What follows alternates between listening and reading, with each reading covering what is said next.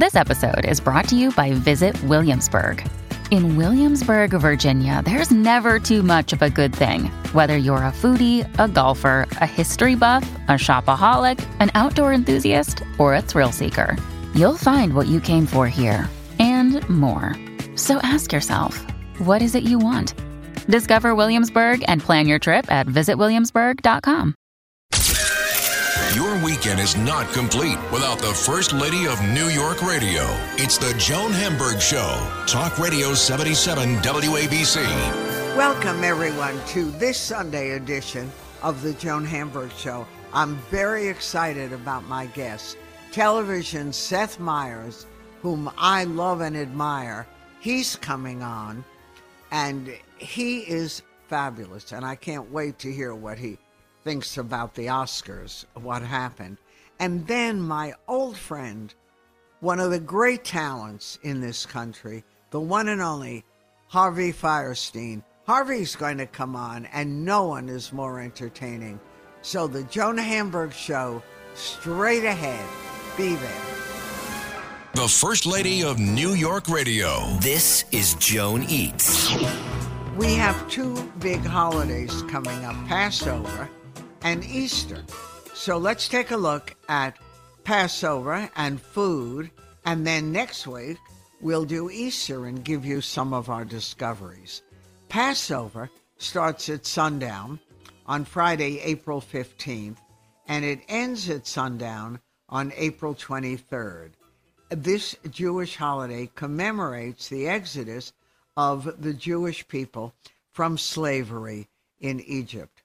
And one of the traditions for many families is serving gefilte fish at the Passover Seder. And some people make it, and if you have a good fish store, they grind whitefish and pike and the whole thing together so you can poach it. And otherwise, you can buy it. And some of our favorite sources, it's like the best French quenelles we love it. If you've never tried it, call the catered words Alicia and see if you're in her delivery area or you can pick it up. She's a wonderful cook and caterer. She established her business in 1989 and it was the old word of mouth, a famous New York gourmet store in New York City. And she sells the fish with special horseradish and steamed carrots for $10 a piece, and you can cut them in half. They're delicious. And Park East Butcher, a place that also has delicious fish, is Park East Butcher. And there at 1733 First Avenue, between 89th and 90th, they have been in business for over 40 years and they sell a lot of prepared foods and people line up to get them. And if you're celebrating Passover, they have foods to cook and of course the ready made. Their homemade gefilte fish is $18.99 a pound and they do kosher for Passover complete dinners that serve 10 people. Usually around 475 and that's fish and their soup is delicious too entrees, you get a choice, and you could have turkey, Cornish hen, brisket, pot roast, and steak. So that's good to know about. And the famous Second Avenue Deli on East 83rd Street or on First Avenue between Lex and Third, they have a lot of great places. And they have a minimum on deliveries, but they have a Passover dinner for 12 people for 525 and they have soup and appetizer, entree, desserts.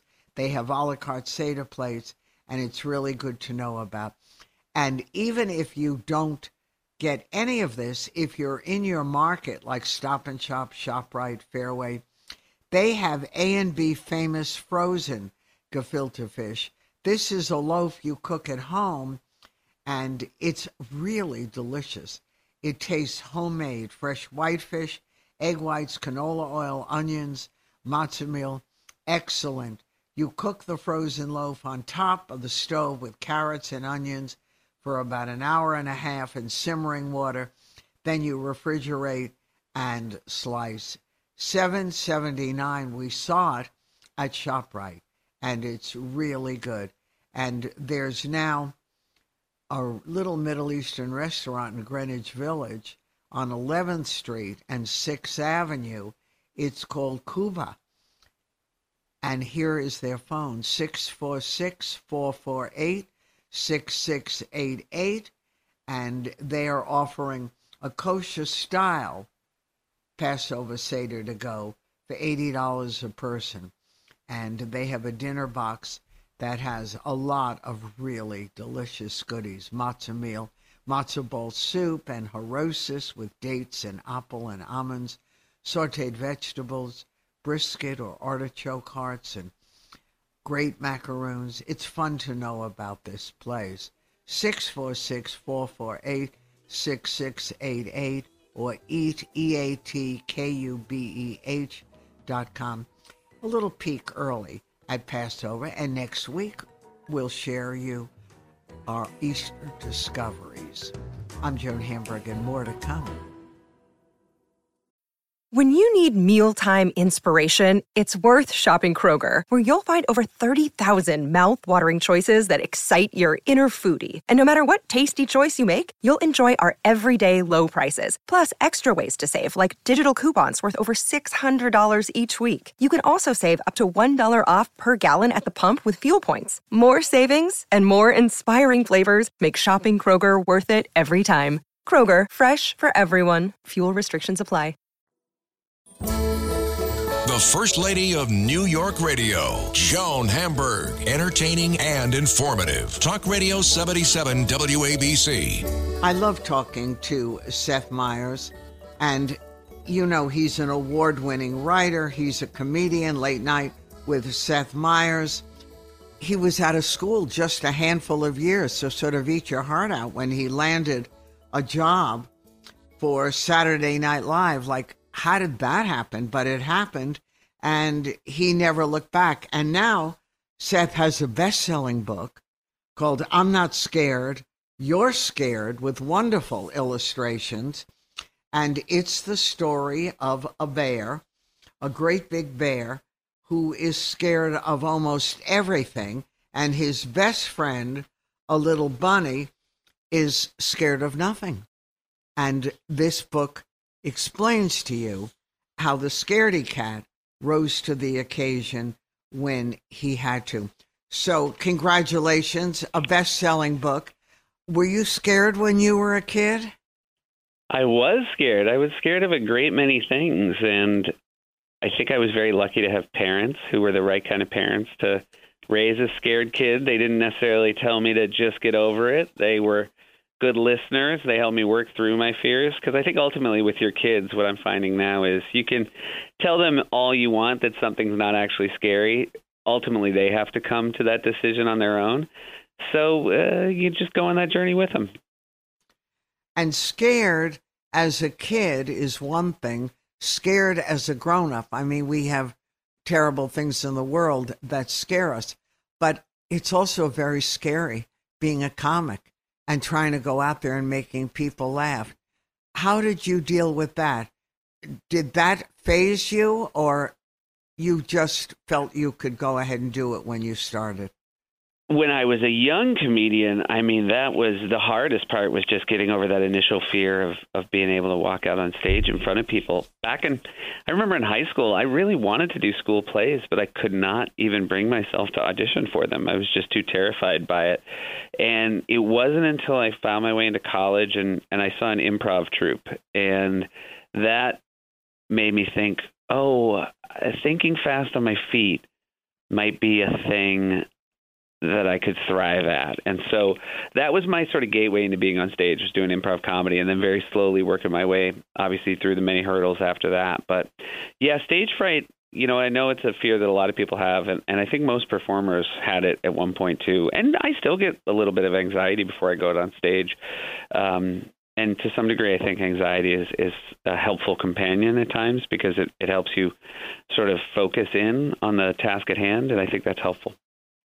But even as a writer, uh, the big job that you got when you were only what five, six years out of college, yeah, with Saturday Night Live was that now that was probably collaborative, right? Was that a group activity at that time? No, the way SNL works is you sort of you can collaborate with maybe one or two other people, but you're sort of on your own. They give you a computer and an office and you know when you start you share your office with a couple of people. I was lucky enough that our sense of humor lined up, but other people weren't and you just sit there and look at a blank piece of paper and think, what am I going to write this week for a show that I've watched since I was a kid, and I'm going to have it read by movie stars that I've known my whole life, and and hope that it goes well in front of the comedians I most respect in the world. It was a daunting task, and and you know I think having lived through that period of professional anxiety makes everything after that a little bit easier to bear because that was the scariest it ever was. But as a grown up, with all of us with a lot of issues. But how did you deal with the pandemic? And uh, did your kids think about it, or were they too young? They were mercifully too young. I think they had their own challenges insofar as they were out of school, obviously, like everyone else's kids. Right. But, you know, they were, when it started, four and two. So it wasn't a fear so much for them as it was for us. But the silver lining was we got to be together more than we would have been had I been doing the show in the studio. And so for basically a full year, I was doing the show out of the studio to some degree and getting to spend more time with my kids. So it was a it was a trippy time. It was a creatively exhilarating time. You know, you do a show in a studio, and the longer you do it in the studio, um, there are things you just start taking for granted. And all of a sudden, I was doing it in an attic and having to mm-hmm. figure out how to do lights and sound and makeup and and everything that I had just turned over to skilled professionals. but it was, you know, the kind of challenge you don't expect to get that late in your career. And I came out the other side of it and I think the show's better. And I also think I appreciate the people I work with more than I ever have. And I think I appreciated them a lot beforehand but now more than ever. You get it. And it seems to me, even watching it, now maybe this is just because of our times, that the relationship with the audience changes a little. It does. And, yeah. So tell me what that was like when you first came back and there were these adoring people, you know, loving you, laughing, clapping, making you feel like, hey, this is me. I can do this. Well, you know, the stripped down version of the show where you're alone in an attic and you're doing the show into an iPad, and then you realize a lot of people are just watching the show on an iPad. And so by removing the studio audience, I felt closer to the audience than I ever had before. And so I was a little worried, to be honest, about going back into the studio and being in front of 180 audience members every night but it was really emotional the first night they came back because when I walked out, I felt from them not just that they were an audience, but that they were the audience that had been watching me at home. And it wasn't that I'd been away from them physically, I'd been away from them for two years, but uh, they'd been with me and I'd been with them, and so that closeness has continued uh, as we as we started doing the show with with a more you know normal routine again. Right. I'm talking to Seth Meyers, and you see him, I hope, every night. An Emmy Award winning writer, comedian, late night with Seth Meyers used to be the head writer on Saturday Night Live. A brand new children's book, I'm Not Scared, You're Scared.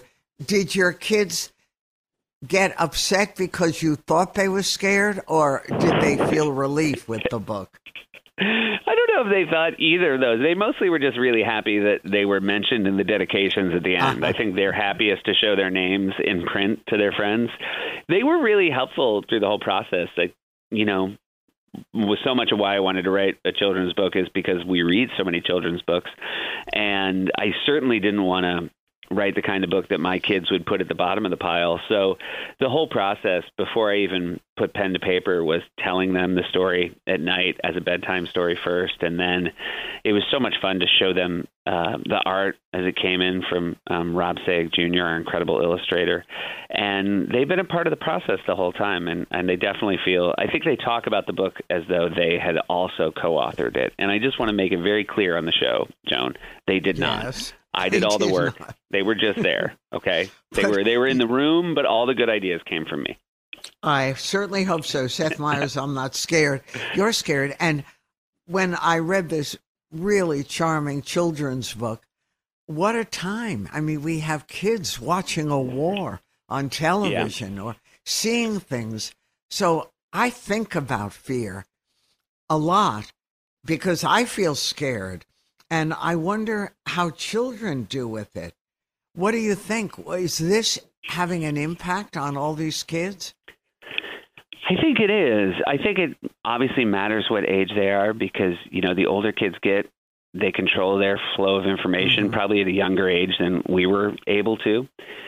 But the biggest job for parents, it strikes me, is to try to leave your own anxiety at the door when you come home, uh, because I think kids ultimately are going to learn fear from the adults they have in their lives, and so while it's important to make sure your kids aren't living in a bubble. You don't want them to know what's going on in the world. At the same time, you want to make space to just be a family and to not let outside stresses color how you're living your life with each other.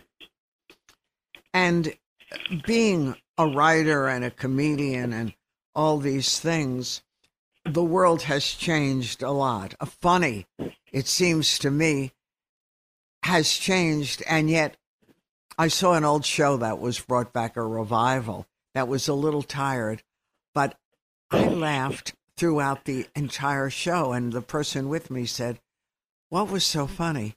I said, all these familiar things. I don't care how tired, how stale they are. It was such a relief to laugh and be able to make fun of ourselves. And then I, right? Yeah, it is nice. I mean, it, it is um, a real credit to the comedy that's endured that it can still make you laugh. Right. I still remember Buddy Hackett in the early Yeah. days. I, you know what? It's so uh, my YouTube algorithm always suggests old Johnny Carson clips to me because love over the years right. I've just gone back and looked, and uh, Buddy Hackett is so much fun. To go back and watch Rodney Dangerfield and Carson, Oh my Carson, God, laugh out Bob loud. Uecker. It's just so much fun. It's so it's also patient, which is also a really nice thing to look back on. Is how much air there was and how much they were enjoying each other and how the audience was waiting on their every word it's it, it brings me great comfort to watch those old clips It does. And we wanted to laugh, which is why watching the Oscars the other night, which were a little boring until um, Will Smith broke the boredom cycle. yes And, right? I mean, that was the best part of the Oscars. And i wouldn't say it was the best part of the oscars i would say it was the worst part of the oscars but it would i would also argue i would never argue that it wasn't boring it was it was certainly not boring but it was not good it was so unexpected because as the audience removed in front of a TV screen when that first happened, we didn't know should is this a funny bit? Are we going to Yeah. laugh? But so I mean, I bet, know. I bet until the moment it happened, uh, Chris Rock felt the same way. you know, it must have. He must have been wondering if this was going to be a bit too. But you know what? He did good because he just carried on, ignoring the blip in a way, and just went right on. And I thought that was pretty good. I said to my writers, if I got slapped, we would cancel shows until July. That's right. So and I- you'd have shrinks up the kazoo coming Yeah. to explain what happened. But Uh. really, a crazy time. What's appropriate and what's not? And is there an answer? Do you punish a guy for like a mental lapse? They couldn't get him out, apparently, of the room. Yes, I mean, I I I think that uh, it was more than a mental lapse. I don't quite know if there if a, a what the A punishment history. is, but I Uh-huh. yeah, I wouldn't write it off as just a mental lapse. There was a lot of there were a lot of outs there in the um in the moment he he decided to get up and the moment he did the slap. Right. And a, and a lot of anger. And as how do you really handle this if you're a Chris Rock? Was that the right thing to just step over it and go on? I think uh, it's it's almost unfair to ask what was the right thing because Right, when you think about how little time he had to think about it, um, I'm mostly just impressed that the speed in which he processed and recovered was uh, was just something to uh, something to observe. Right. And wh- when you think of the earlier comedians that we were talking about, there was a place for what some people would consider offensive. It just seemed better humored. It didn't seem angry. It was, we just thought it was funny. But Yes, can we do that today? I don't, I don't know if that would work I think today. I think we I think we can. I think there's a lot. I think comedy is actually uh, an incredibly robust creative place right now. I think there are a lot of different voices in a way that there wasn't in the time we're talking about. You know, when we were talking about Johnny Carson, I do love those clips, but there was not um, a diversity of guests there that you see today. And so I think, yeah, it's great. We have new voices, new comedy voices. Comedy is a really great time, I actually think, to be a comedian. And I think that there's a little bit too much pearl clutching about what you can and can't say. uh-huh. Um, you know, because I think that ultimately um, Chris Rock had every right to say that, and he wasn't the one that was at fault. I think we should all agree that people shouldn't get on stage and slap anyone. Exactly. Yeah. and uh, so who knows what's going to happen. But your job of satirizing the news on a daily basis, practically, has that gotten harder and harder? Or Um, it just hasn't. It. you know, I. It, look, it's really cathartic to talk about the news for me. I think I'd be really depressed if I didn't have an outlet, and so I'm always thinking of it through the spectrum of how much worse it would be if I wasn't making jokes about it, and I'm hoping to provide that catharsis to the people that are listening as well. Um, certainly, there are days where you wish you had any other job, but more often than not, I'm thrilled and, and feel very lucky and and uh, want to take advantage of it and want to do it to the best of my ability. And I'm lucky to be surrounded by the people that make that possible. right, I'm talking to Seth Meyers, a new book. I'm not scared. You're scared, but you do a lot. Whether it's special lobby baby, which was when one of your kids was born in the lobby of your apartment building. Speaking of fear, and you've you've done all that. Do you ever? As I really thought about you when I watched a, this recent Broadway show. Do you ever think about doing that to add that to the ledger? A Broadway show? Yeah, to write a show. I think there's nothing I would ever rule out.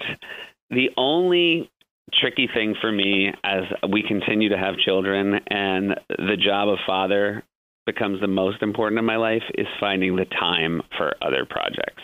But they're all they're all so exciting to me and you know, I'm so happy I found the time to write a children's book. I'm so happy I found the time to go do a stand up special. But, you know, moving forward, the show takes a lot of my focus and obviously a lot of my time and, and I want to make sure there's also ample ample uh, time on the calendar to, to be just a dad because that's the best of all the jobs.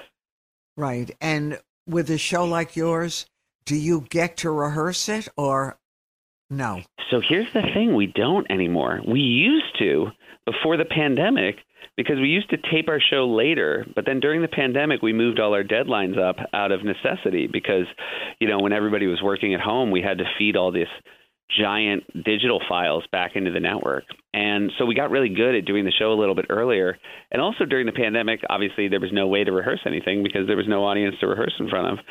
and now we're just kind of flying by the seat of our pants and it, we really enjoy it we i think we work a lot harder on the writing knowing that we don't have the benefit of a rehearsal and for me as a performer it's more exciting to be doing it for the first time at the actual taping so that's one of the changes of the pandemic that we think has made the show a little bit more exciting yeah well it's a great show to watch I got a big kick out of reading the book. Don't forget Seth Meyers. I'm not scared. You're scared with wonderful illustrations. Congratulations. I look forward to talking to you again. I'm really hoping the next time's in person. Will you invite me to one of your in person tapings? I will, without question. Okay, good. I look All forward right, to look it. forward Say to hello to All right. everyone and we'll talk again. All I'm right. Joan Thank you, Joan. Hamburg. Thank you, Seth. I'm Joan Hamburg, and you're listening to WABC. So there's lots more to come. Stay tuned. Handling legal matters is stressful. So, let the law offices of Frank Bruno Jr. provide you with the insightful counsel you deserve. The law offices of Frank Bruno Jr. has successfully handled thousands of cases for 25 plus years. They focus on elder law and estate planning, but are equipped to navigate you through all stages of family law and divorce to real estate law and probate. The law offices of Frank Bruno. Call 718 418 5000 or visit them at frankbrunolaw.com. That's frankbrunolaw.com. Frank Bruno. He's your numero uno. Taking you behind the curtain. It's the Joan Hamburg Show. Talk Radio 77 WABC. Welcome, everyone, to the Joan Hamburg Show. One of my favorite people. Unbelievable. And not only has he written his memoir, I Was Better Last Night, Harvey Fierstein, that's how his mother taught him to pronounce it. I could get them mixed up. His father called it Stein, I think. But Harvey, so many Tonys, who would have believed it? Torch Song Trilogy, he wrote La Cage, Kinky Boots. Oh, Harvey, I never What? even told you that my cousin Jack, Jackie, was the lyricist on Newsies. Well, of course. I spoke to him just yesterday. Yeah, Jack well, Feldman. Cousin I speak to him all the time. Cousin know. Jackie. I love cousin Jackie. but- In fact, they did a they did a tenth year anniversary concert on Monday at Feinstein's in the city, and Jack went to it. oh, I should have gone to that. Oh well, I, I I'll yell at him and tell him to invite you next time. Of course, invite the family. Invite the speaking- family. Yeah, all the kids, of all the kids got together. Yeah, I think that's great. And, you know, when you do a book like you did, which is no holds barred, and it really starts early on, it's exhausting, it's exhilarating, and for some people, it's so cathartic they never have to see a shrink again. what happened to you, dear Harvey? Well, I did a, I did an event yesterday at the New York Public Library on Fifth Avenue, and um, it, what, what was so wonderful was a lot of my school chums showed up. There was someone I haven't seen since his bar mitzvah. Uh, there was a couple of people I went to high school with. There were a couple of people I went to college with, and they're all coming and they're and they're talking about exactly that. Um, how cathartic it, it was for them to read the book and relive those those days in New York. But your days, even starting as a kid, because you were certainly not, you know, the big sports jock. You were a kid who did not conform from the start, got into community theater. I mean, it just doesn't happen like that. Meets Andy Warhol is involved in the theater of the ridiculous. Right. Mama, you know, a Well, whole you- world. You know, my whole my philosophy um, that has been developed over these many centuries of my being alive, my philosophy it, it seems to be that um, life is as interesting as the number of times you're brave enough to say yes. you know, all day long we're doing, we're living our lives, you know, reading a newspaper or having coffee or whatever, and somebody will call up and say, hey, you want to go to the movies or you want to go see this or you want to go meet a friend of mine. and 99% of the time we say no because we've got our plan and you know in place and we're kind of lazy and change is a hard thing for all of us to do but the truth is life does not get more exciting if you say no it's only if you go out of your comfort zone even in tiny ways um and say yes i was in high school. I had no desire to be an actor, had no desire to be a writer. Um, somebody's mother was starting a community theater. Uh, she said, Would you like to get some kids together to make posters down in the basement of a church? We went down there to do that, and my entire life changed. And I have lots of examples like that through my life. It's it's part of it's coincidence, part of it is just being in the right place at the right time, but most of it is about seizing opportunity and saying yes. And like I said, I'm not as brave as I used to be about saying yes, but I still try to. How many more yeses? If you said more, you wouldn't even have time to go to sleep. Well, it's true. At the moment, I've got Funny Girl in previews on Broadway and we've got Kinky Boots casting for the Hollywood Bowl, mm. and I've and I'm on the tour uh, with the book at the moment, oh, and then there are people developing a television show for me at the moment, which I never believe that stuff will ever happen. I've had so many TV shows that never happened. I know, um, but this one will now. Well, who knows? But it, but it doesn't even matter. The, the the the point is to live that adventure. the The point isn't that something has to happen the way you think it's going to happen. The point is to live the adventure, learn what you can from it. You know, I something else I always say is I'm not afraid of failure. I I can survive failure. What I can't survive is not taking the chance. What I can't survive is is the maybe I should have. You know what I mean? That regretful feeling is what is what never goes away and always stays negative in your life. But failure failure over time becomes kind of funny, you know. I think well, I mean, I, you learn to step over it too. Well, you, know, you have to. But, you, you but you did and even it, I mean, Harvey spares nothing in this memoir, which I literally couldn't put down. I oh, was good. better last night, but part of it I thought, as I'm reading, even though for your parents, it was really a tough journey. You know, their eccentric son who wanted to wear his mother's clothes, and the whole thing. But they, in their own ways, they accepted you and loved you so much that exactly that was a gift where you could well, survive a lot of stuff that kids couldn't.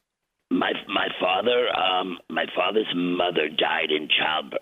He lived in uh, Ellenville, New York, you know, in the Catskills. Upstate, right. And so his father was the town barber, and they put him in an orphanage as a baby. And he was raised in an orphanage until he was 13 mm. which of course is the is the Jewish age of manhood. And at 13 uh, they gave him the keys to a truck and he became the delivery guy for the for the bakery for the local bakery. Um and he was an adult. So he always had a want for family and a great respect for family since he didn't have the family he wanted. And so we were raised, my brother and I were raised that out that in the house we could get yelled at, but outside in the world the, the family would always stick together and the family would always take care of one another. And uh and so that was how we were raised and and and why we had that sort of no matter how nuts my life looked the rules were set that they were going to back me up. And they did and they, and did. they were there. Yeah. And your mom I, the scene in the book when everyone's sitting around a pool and the, and there you are like a mermaid in the pool, you know, one of your fantasies, and your mother sort of everyone's watching, not knowing how to deal with it, says, Look at him, he swims like a fish. and it got her by, and it got you by too. And you had a brother who was a traditional kid, but Well, was always right, but- there for you. Well, the two of us, you know, it's funny as as kids, you, uh, you know, in a Jewish family, uh, um, we were we were nicknamed when we were babies almost. Uh, my brother was going to be the doctor, and I was going to be the lawyer. He was going to be the doctor because he was good at science in school, and I was going to be the lawyer because I never shut up. And um, and as we grew up, we sort of grew up in that mold. Well, my brother stuck to that path until he found himself pre med in college when he suddenly woke up and said, What am I doing? I don't want to be a doctor. so he so he ended up uh, uh, getting a rock and roll band together and and uh, you know going through his path, um, which eventually led to him becoming a lawyer. And I um, was never going to be a lawyer. I um, I, I just followed my path to be an artist, and uh, and that's the way it turned out. Right. And you found a community early on Yes. enough to give you support to get through a lot of the terrible times. When I read the book, and I have so many friends who died during that hideous period of AIDS, and it was devastating, but Right. you were literally in the midst of it.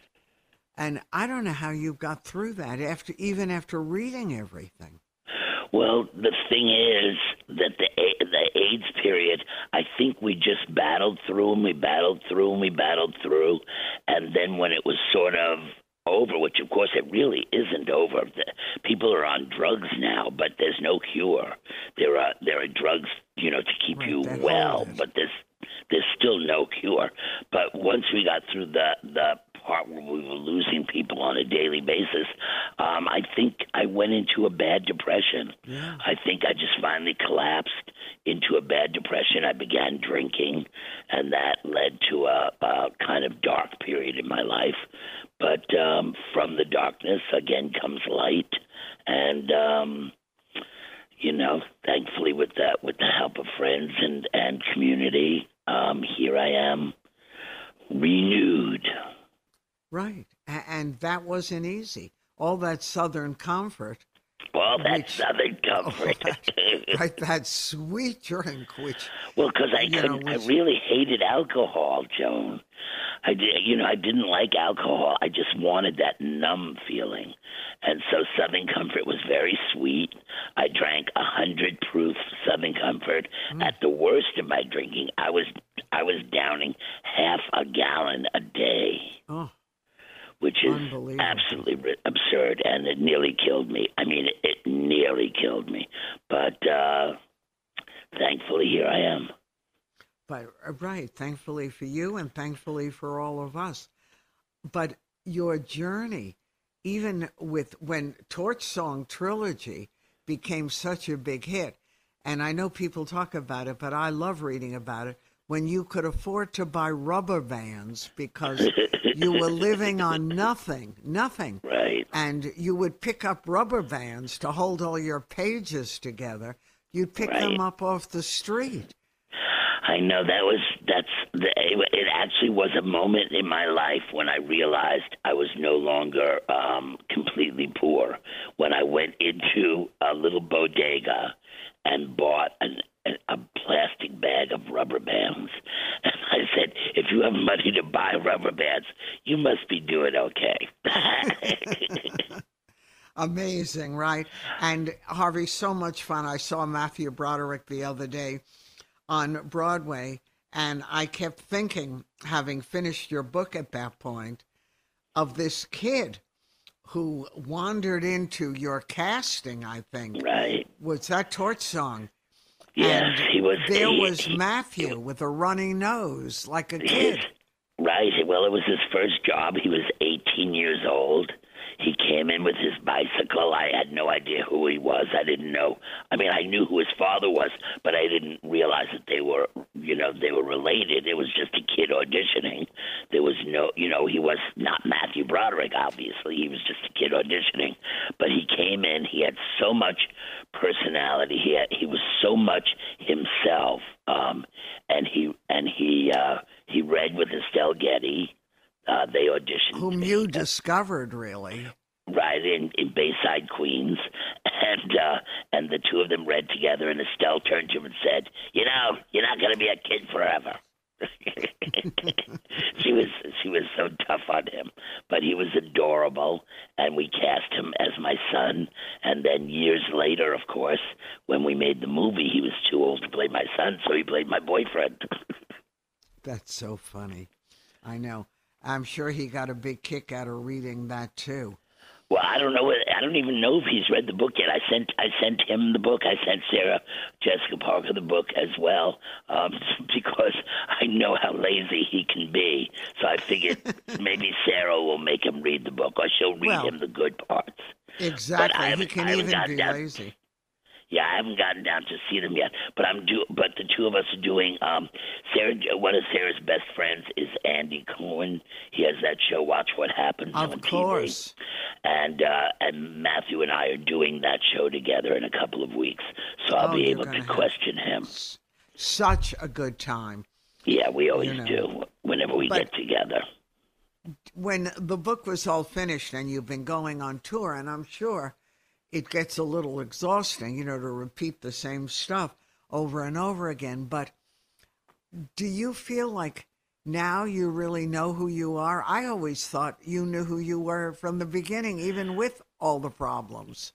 I think I, I, it's very funny what what what writing a memoir does for you.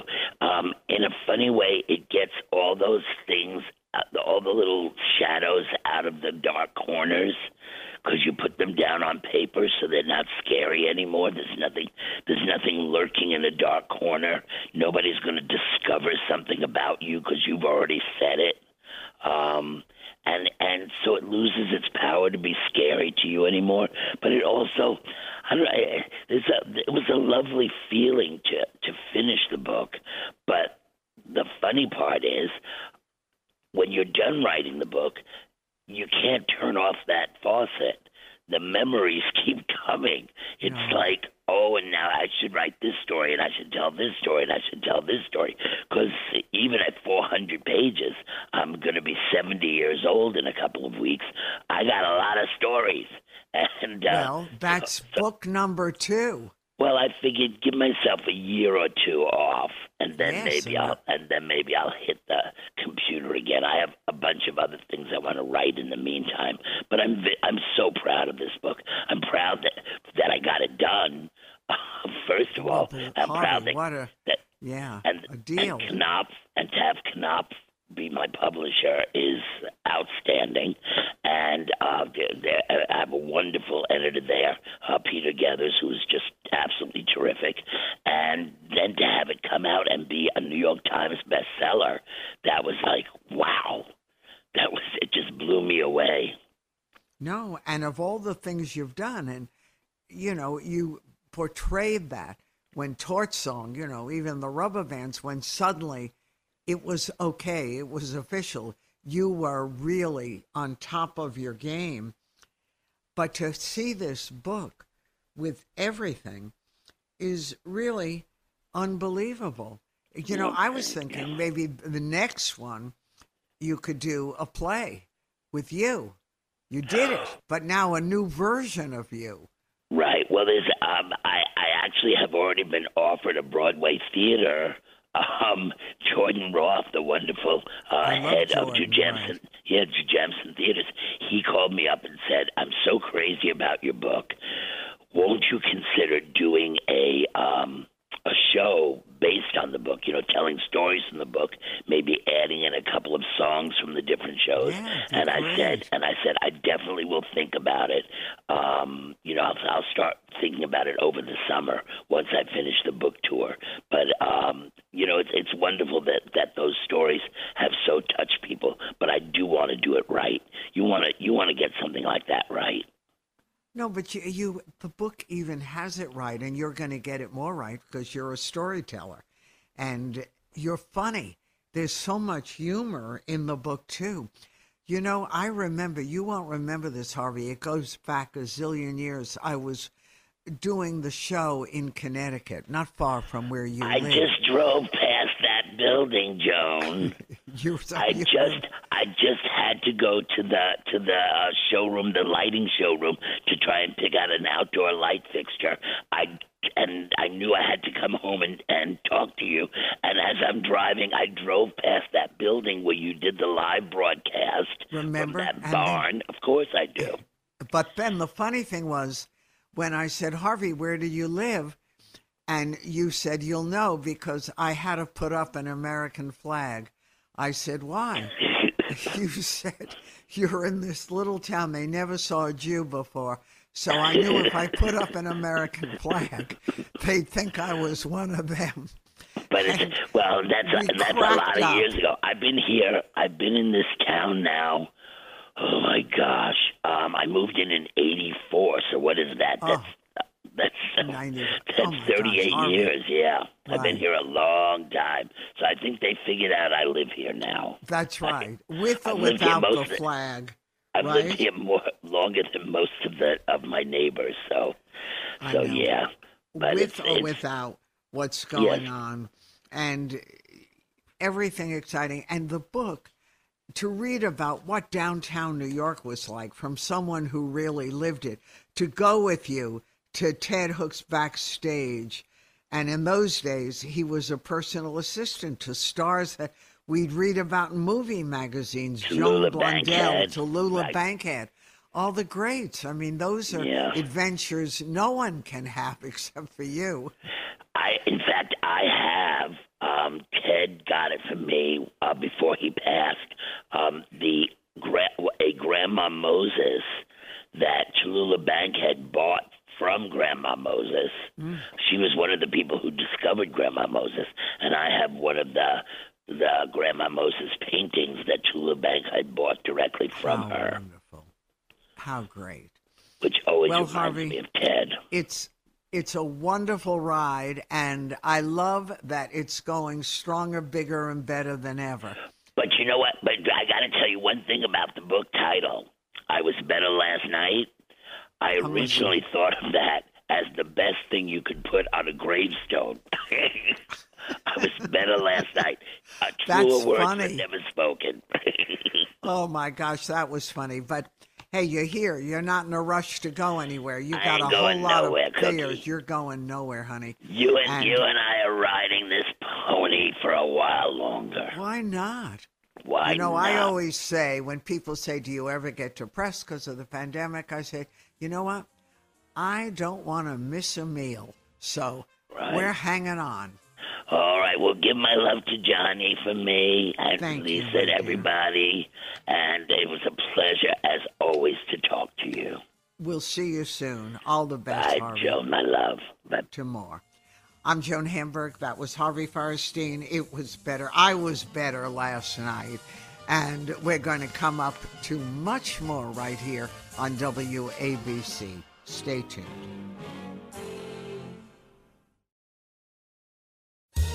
The First Lady of New York Radio. This is Ask Joan. Maybe because I think it was the New York Post that ran a story on very expensive designer resale handbags that people started asking us about it. Well, uh, let me tell you, you can buy and sell authentic luxury items, including high end designer handbags, from a couple of sources. Fashionphile, F A S H I O N P H I L E, and The Real, R E A L, Real, R E A L.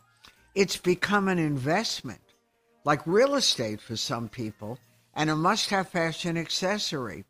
And these gently used designer vintage bags are the rage. And you can find them in the colors and the styles that you can't find new. I was shocked at how expensive they are. Hermes Birkin bags are very difficult to buy new. And making them is very desirable.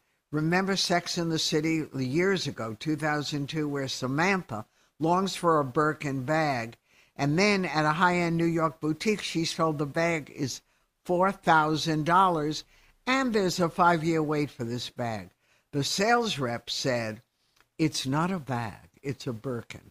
And being Samantha, who has to get what she wants, she tells the boutique the bag isn't for her. It's for her celebrity client, Lucy Liu. When Lucy finds out in the show what Samantha has done, she fires her and keeps the bag for herself. So who can believe $4,000 was what a leather Birkin cost in 2002? And now, 20 years later, the new price of the Birkin is over, hold on, $12,000. And that was an article in InStyle magazine. And resale ones start at around seven. Some of them fall in the 12,000 range on websites like Fashionphile or The Real Real. You should take a look at these resources. I mean, truthfully, guys, I could never spend that ever on a bag. But people do, and they are investments. Fashionphile, you can go on to fashionphile.com, started in 1999, and it's the granddaddy of luxury resale websites. They're one of the best known. They specialize in designer handbags and accessories, very picky. And they had, when we checked, about 400 and something Hermes Birkin bags for sale. The starting price, $7,250. The most expensive on their site, $220,000 for a crocodile Himalaya Birkin. What can I tell you? God bless. The real real, go on to T H E R E A L R E A L dot com, was founded in 2011, very popular. And they accept more designer labels than Fashionphile. They buy and sell home goods and Five Art. And it's one of the largest online markets for authenticated resale luxury goods. And they have a lot of Birkin bags on sale. They won't tell you what they have, but they have plenty. Their lowest price was $7,020 for Hermes shoulder Birkin in orange. Their highest price, I find it shocking, was $175 for an Hermes 2013 crocodile Birkin in good condition. If you can afford it, good luck. I wish you the best. But take a look at these sites. They'll keep you amused anyway. Fashionphile, F A S H I O N P H I L E dot com, and The Real Real, TheRealReal dot com. Sorry, guys, I'm looking at the clock. It's three o'clock, so we have to say goodbye. But don't forget, we do this every Sunday starting at 2 o'clock and bring you all the information that you can use. Enjoy the rest of Sunday. I'm Joan Hamburg. This is Greg Kelly for Priority Gold. What does it mean to be America's precious metals dealer? It means that you're in touch with the hearts and minds of those who love this country, value our freedom, and want to protect the future. Priority Gold is that precious metals dealer. They've helped thousands of Americans back their retirement with solid gold and silver. Call Priority Gold at 888-506-6439. Receive free shipping, free storage, a free investment guide, and one of the best purchase experiences in the industry. Call now or go to prioritygold.com.